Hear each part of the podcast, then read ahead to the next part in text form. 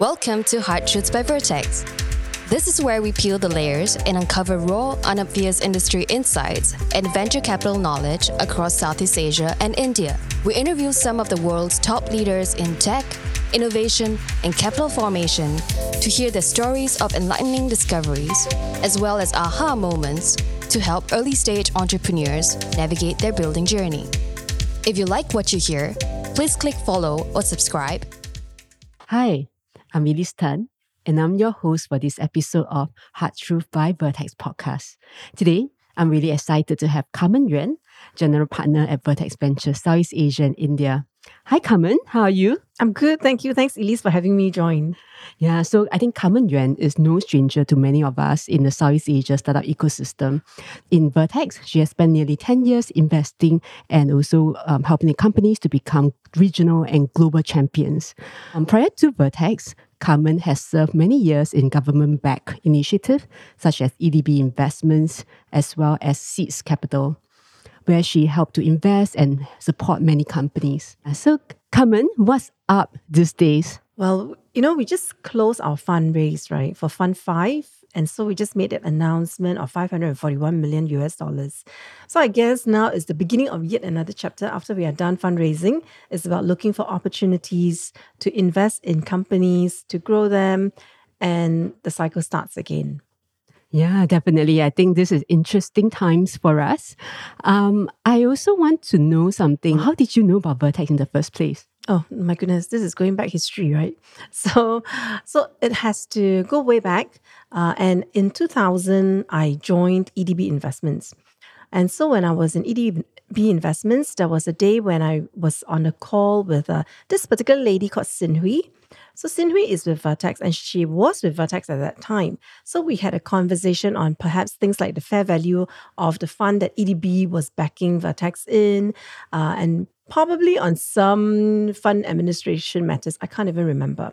Um, but we went about our separate ways. So, so it was more like, okay, I was aware of Vertex investments at that time, um, but nothing very much. Then in 2007, I was with Seeds Capital, which is now being managed under uh, Enterprise Singapore. And because we have got Seeds, which is a co investment fund, so therefore there's enough things to keep the team busy. So for us, we wanted to find out um, the relevance of some of the programs. So we started talking to ecosystem players. And one of that people that we spoke to was actually Kee Lock. Mm. Right. So again, after the interview, we went about our lives nothing much happened. In 2012, I took a sabbatical for family reasons. And about late 2013, I decided to emerge back into the marketplace. And lo and behold, I received an email from our managing partner, Joo Hock. Mm-hmm. And Joo Hock was asking whether I was free for coffee. And of course, I was free for coffee. I was not working, right? So, of course, I was free. And uh, during our coffee chat, he asked if I would be keen to join Vertex because we were going to launch a Singapore focused fund. Mm. So those are all my encounters with uh, Vertex since way back in 2000. Who's to know yeah. that 14 years later, I'll be part of the team and lo and behold, I'm still here 10 years counting. wow. And I also want to say that, you know, sometimes things are so coincidental because you mentioned about meeting Kee Lock in uh, 2007. I think that might have been a time where he first joined Vertex as well. Mm. So I think the time the timing is really you know uh, perfect. Um, so you met most of the the stakeholders in in the firm. Yeah. Um, so in Singapore, definitely you have seen uh, a lot of the ecosystem growth. You know, would you be able to kind of walk us through what you have seen? You know, how the ecosystem has kind of flourished. In 2000, there was a fund called Technopreneur Investment Fund, which was managed by EDB, and that's a fund of fund program. So our chairman, Mr. Teo Ming Kian, was also overseeing that program. Um, so that fund's aim was really to seed and become an LP or an investor into many of the global general partners. And the intent is for them to set up a team of operation folks here in Singapore not only to train up the ecosystem VC folks, but also to invest into the companies in this region. And of course, tax incentive was loaded in. Um, but towards the tail end of the program, uh, they were unable to raise another lot of money from Singapore. And so, therefore, many of these folks relocated to wherever money source is. So, what, what is my takeaway? My takeaway is that it's therefore very important to grow local GPs.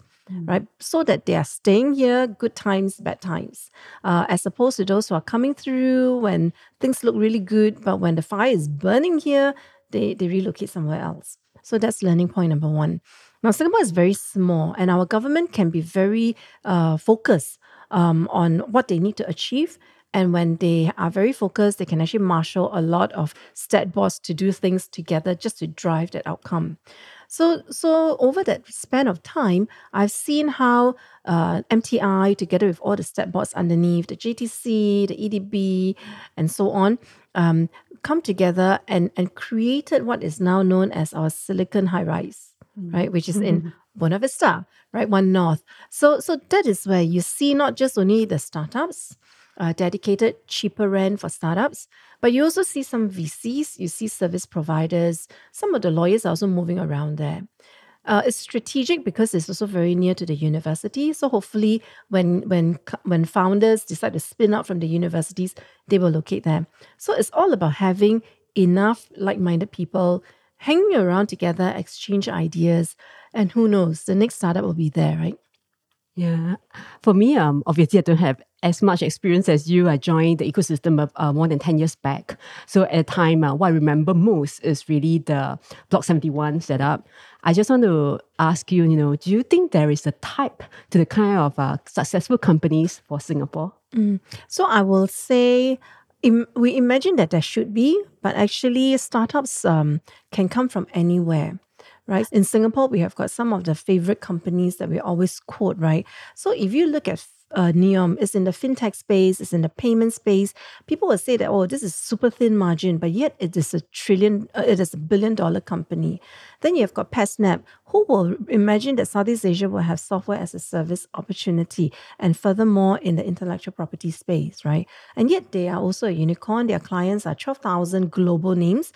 And most, more recently, we invested into a company called PropSeller, founded by a guy who's not from our region, from Europe, right? But the whole idea is how can you optimize the entire journey of um, uh, buying and selling your homes. And they have perfected that solution so much so that I, I would like to think that going forward, there'll be a lot more media interviews with them to tap his thoughts and his insights into what can be a better experience for folks like you and me when we want to buy and sell houses.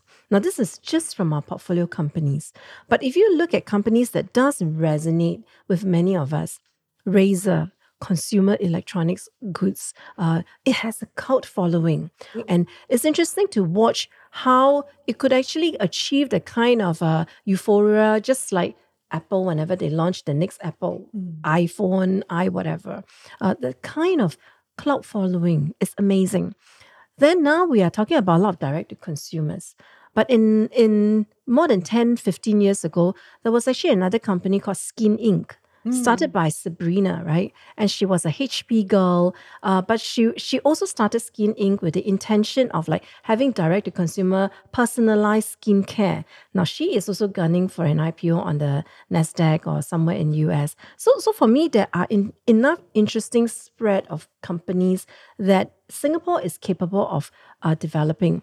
Yeah, you're right. Um, so, Carmen, um, you know, thanks for sharing uh, what kind of companies might succeed in Singapore. What do you think for Vertex would be our investment strategy in Singapore? Mm. So, so for Vertex in Fund Five, we have told our investors that there will be six areas we look at: consumer economy, software enterprise. Um, you have got fintech, digital healthcare, agri-tech and sustainability, as well as uh, mobility, right? Uh, and we we already told our investors that we will invest in Series A. So then what it means is for us to look at all these opportunities and carve out what could make sense. Now, things that requires physical infrastructure, example, farms, physical land for farms, unlikely we will be involved, right? Things that requires Vertex to consider opportunities, example, in building charging stations, unlikely we will be involved. But things that are more digital enablement, uh, if it is about looking at uh, how um, battery charging has been distributed, where are the available slots, uh, things like that, perhaps you can be involved. Um, do you have any hard truths you know, to share when it comes to raising uh, funds or even you know building a successful business for the region? success lies in the eyes of the beholder, right? so if a person is successful without raising VC money, well and good. Uh, and there are many, many founders who are able to grow their businesses without external financing help, uh, other than maybe raising some debt. Uh, so debt is successful in and of itself. Um, but for tech companies, generally they will need to raise money to prove out certain points. So the, the hard truth to me will be that they need to understand uh, the need to rely on local talent. So just like when we pitch to our investors, we'll tell our investors that, look, we have got local teams on the ground. We have got people who are based in Indonesia, uh, uh, Thais who are based in Thailand. We have got Indian nationals who are based in India and so on. Same when uh, our tech companies are looking to expand overseas, they ought to consider hiring local talent to helm the local practices. And what better than to work with uh, ASEAN scholars? So when you have got ASEAN scholars who have graduated, who have gone back to their home countries, um, these are the people who already know what Singaporeans are like. These are the people who can become our bridge for setting up presence in wherever overseas countries that we want to expand into. Um, they should be trustworthy enough for us to actually seek their counsel, seek their input when it comes to maybe the local laws for hiring or where should we um, plant our next office, uh, how do we approach the next client that we want to approach? Is there a mechanism to doing our pricing strategy, things like that? Carmen, um, you have obviously seen you know quite a few cycles um, in the ecosystem. So right now, you know, how would you describe the part of the cycle that we are in? Um, well, we are just in a very long, uh, sort of like ground zero, ground level one type of uh, trajectory, um, which is good. So, so when we look at 2021 and 2022, the fear was that enough investors were giving a lot of checks away to startups um, um, on, on valuation multiples that I don't even understand. I've seen this happen in 2000, right? Uh, but again, it happened uh, in 2021 of sorts. I suppose it's because we were just coming out of COVID and everybody was getting very excited about the opportunities, and investors had pent up uh, funds waiting to be deployed. Um, but the music kind of like stopped in 2022. Uh, so now companies have raised a lot of capital and who are smart enough to pull the handbrakes, they are lucky, they are good, so they should really make their money stretch. Now, for those companies that have not raised enough money, then it's on them to quickly move into the EBITDA positive zone and hopefully to be uh, cash flow neutral. And uh, that will give them another day for uh, uh, sustaining themselves. We, we had our internal discussion yesterday. And we talked about one of our portfolio companies that finally obtained a term sheet. And I remember asking the team, um, how long did it take for the company when they started asking or fundraising till to that day when they had received a term sheet? Now, term sheet doesn't mean documentation is done, money is in. There's still a couple more months. So from the time they started positioning the company for fundraising until when they had the term sheet, it took them a good eight months. Uh, we previously would have completed the deal in eight months. So, so basically, what it means now is that it's a prolonged period to fundraise. Uh, so the team needs to look at where they can streamline um, either that or they just have to get more revenue. I mean, there's only that number of levers that you can push or pull um, and sit out. In the event that they cannot raise money, then the hard truth will be that maybe they should consider either liquidating the company. Uh, uh, investors will hate that, but sometimes that's the best thing to do, or they have to quickly find a combination opportunity, which is to do a merger, um, so that there is a, so that whatever that has been developed over the years is not written down to ground zero. Yeah, yeah I think um, that's the hard truth these days. Um, but I also wonder, you know, do you think that looking back, do you think that this kind of timing is the best time to start companies?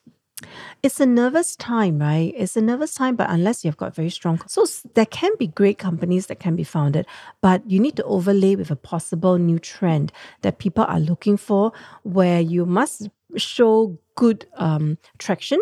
Um, and investors are not extremely creative. So investors sometimes want to look at data. So unless that trend maps alongside with your data, uh, your traction, your repeatability, the value of your, the quality of your repeat usage, whatever those metrics you may be measuring, um, then if not, it's still going to be very hard to raise money.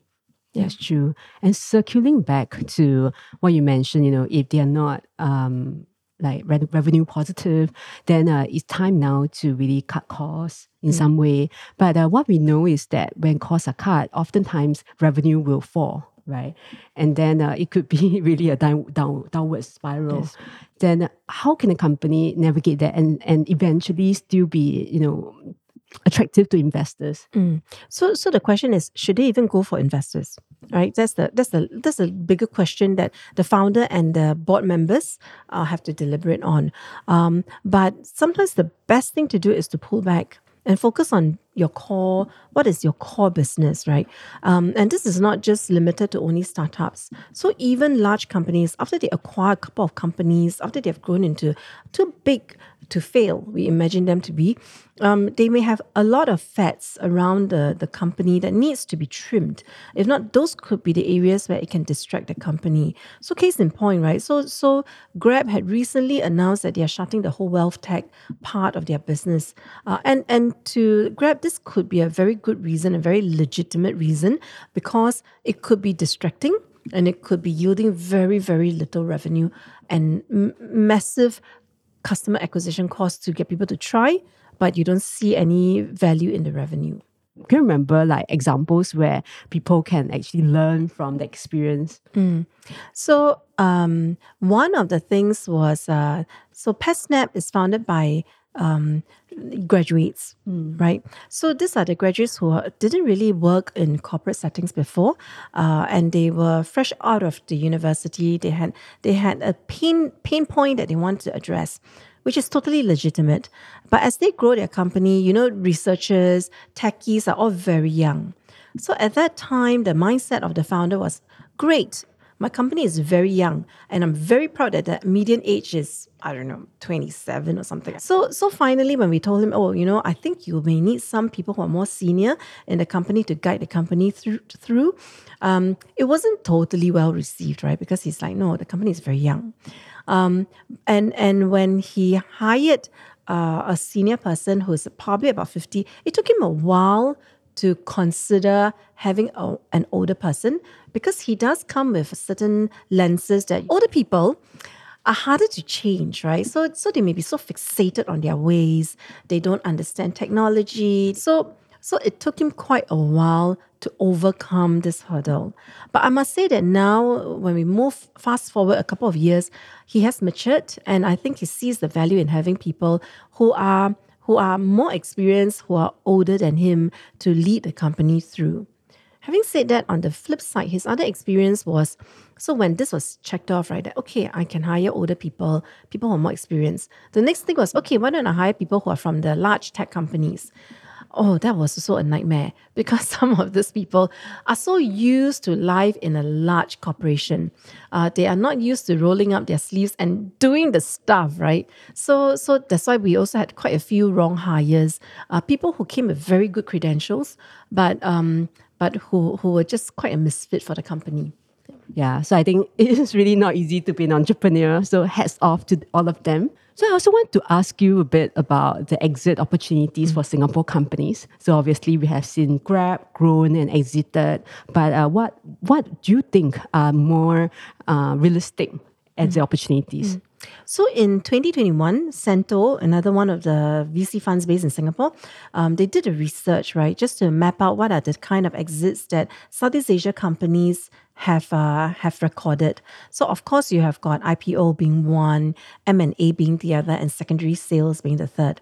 So actually, IPO is one of the smaller chunks. The bulk of the exit is actually from secondary sales, and um, this is this is what we experience as well, right? I mean, so we talk about Grab that it has IPO'd, but truth be told, Vertex actually exited before the company went public.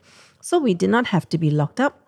We did not have to see uh, any fluctuation in the share price. Um, after the lockup, usually there will be certain certain directions that share prices can go. Um, but the product or the company has to be so good to start with before you can even have secondary opportunities. So it's really down to how we are able to invest into great companies where the, the company shares are constantly being in demand. And when they're uh, in demand, then there will be opportunities for people to call us, knock on our doors, talk to the founders to say, hey, can I buy some of your shares? Then and only then will we have the opportunity to have that conversation going on secondary. So for us, I will say that we have seen cases where um, our exits are done by uh, secondaries, but on other terms, we have also seen M and A. Yeah, that's really true. And uh, you're speaking about secondaries, M&A opportunities, I'm sure that's something that Vertex as an investor play a strong role in and have a lot of access to people who could um, possibly do that. Um, so I just want to ask you as well, you know, how do how are we as an investor? What do we do for our portfolio companies? What is the kind of relationship that we have?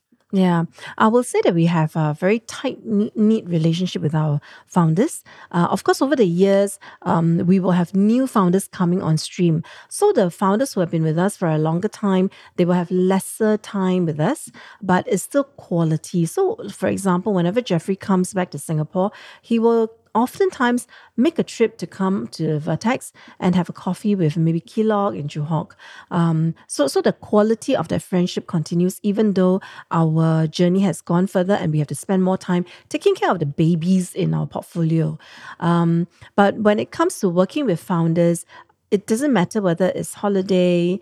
Uh, so, so yeah, we don't really respect public holidays. We work anyway. So our founders also work anyway, right? Um, so we, we are just merely a text away. We do go on phone calls. We do uh, challenge our founders on certain principles that they may have or certain philosophies they may have, uh, just so that they are more sharp on why they choose to take a certain route. Um, yeah, so that's that's how I would say our relationship is. Yeah. Perhaps a testimony to that is uh, when we have an interview with uh, Roshni, founder of Parent Inc. So she mentioned that, you know, when Carmen speak to her, the first thing she say isn't like, oh, how is the business doing? But what you ask her is, how is she doing as a person? Mm. So I think that really set us apart. Yeah. So Carmen, you know, you mentioned that when you first joined, um, the team is really small and obviously you are the first female in the team. Uh, so I'm really glad that it has changed over the years you know, now I think our ratio is nearly 40% who are female uh, who are investing. So um, I also want to then ask you, you know, um, what what do you think are some of the advice or tips that you would give either for female investors or female mm. founders um, expiring or existing? Mm. So just to make a small correction, I wasn't the first female employee.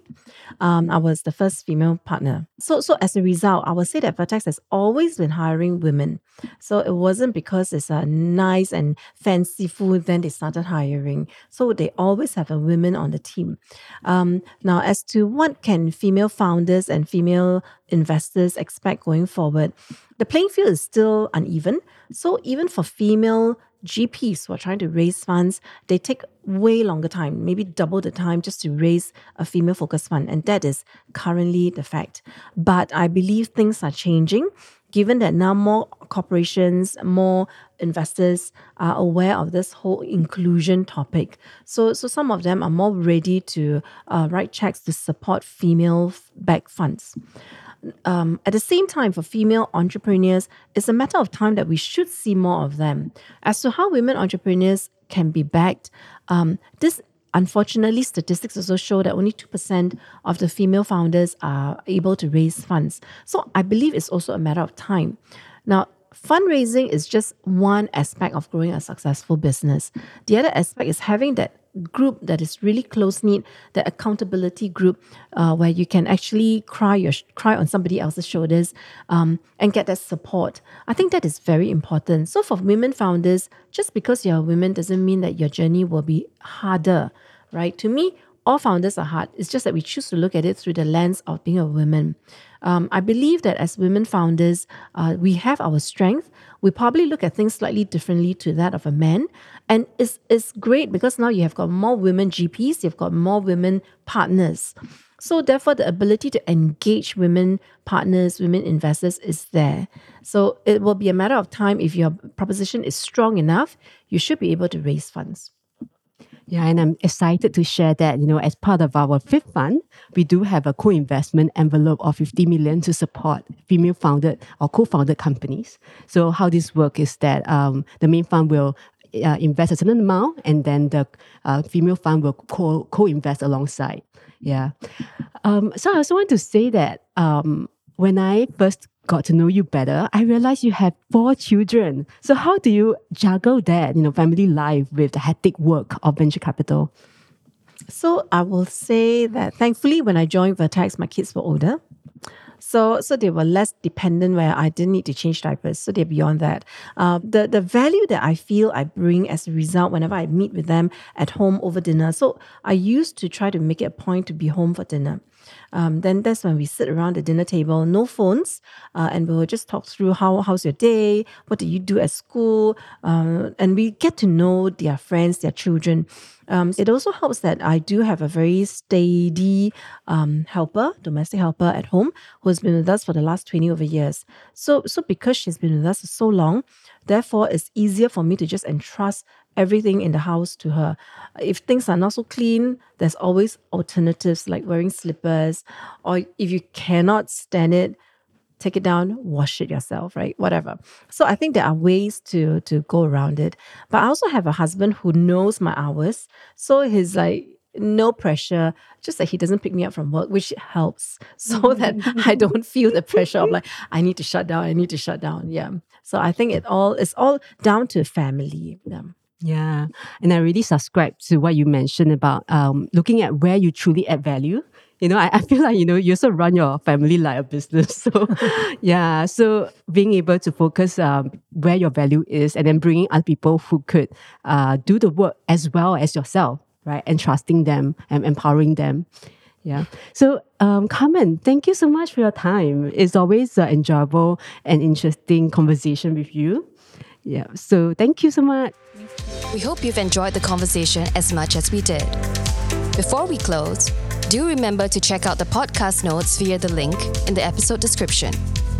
We have for you the entire episode transcript, bite sized summaries, and a wealth of other resources and content that we're sure you'll love. Also, if you enjoyed today's podcast, please do spread the word and give us a thumbs up. It would help others find the show and mean a lot to us. Thank you for joining us. This is Hard Truths by Vertex. See you next time.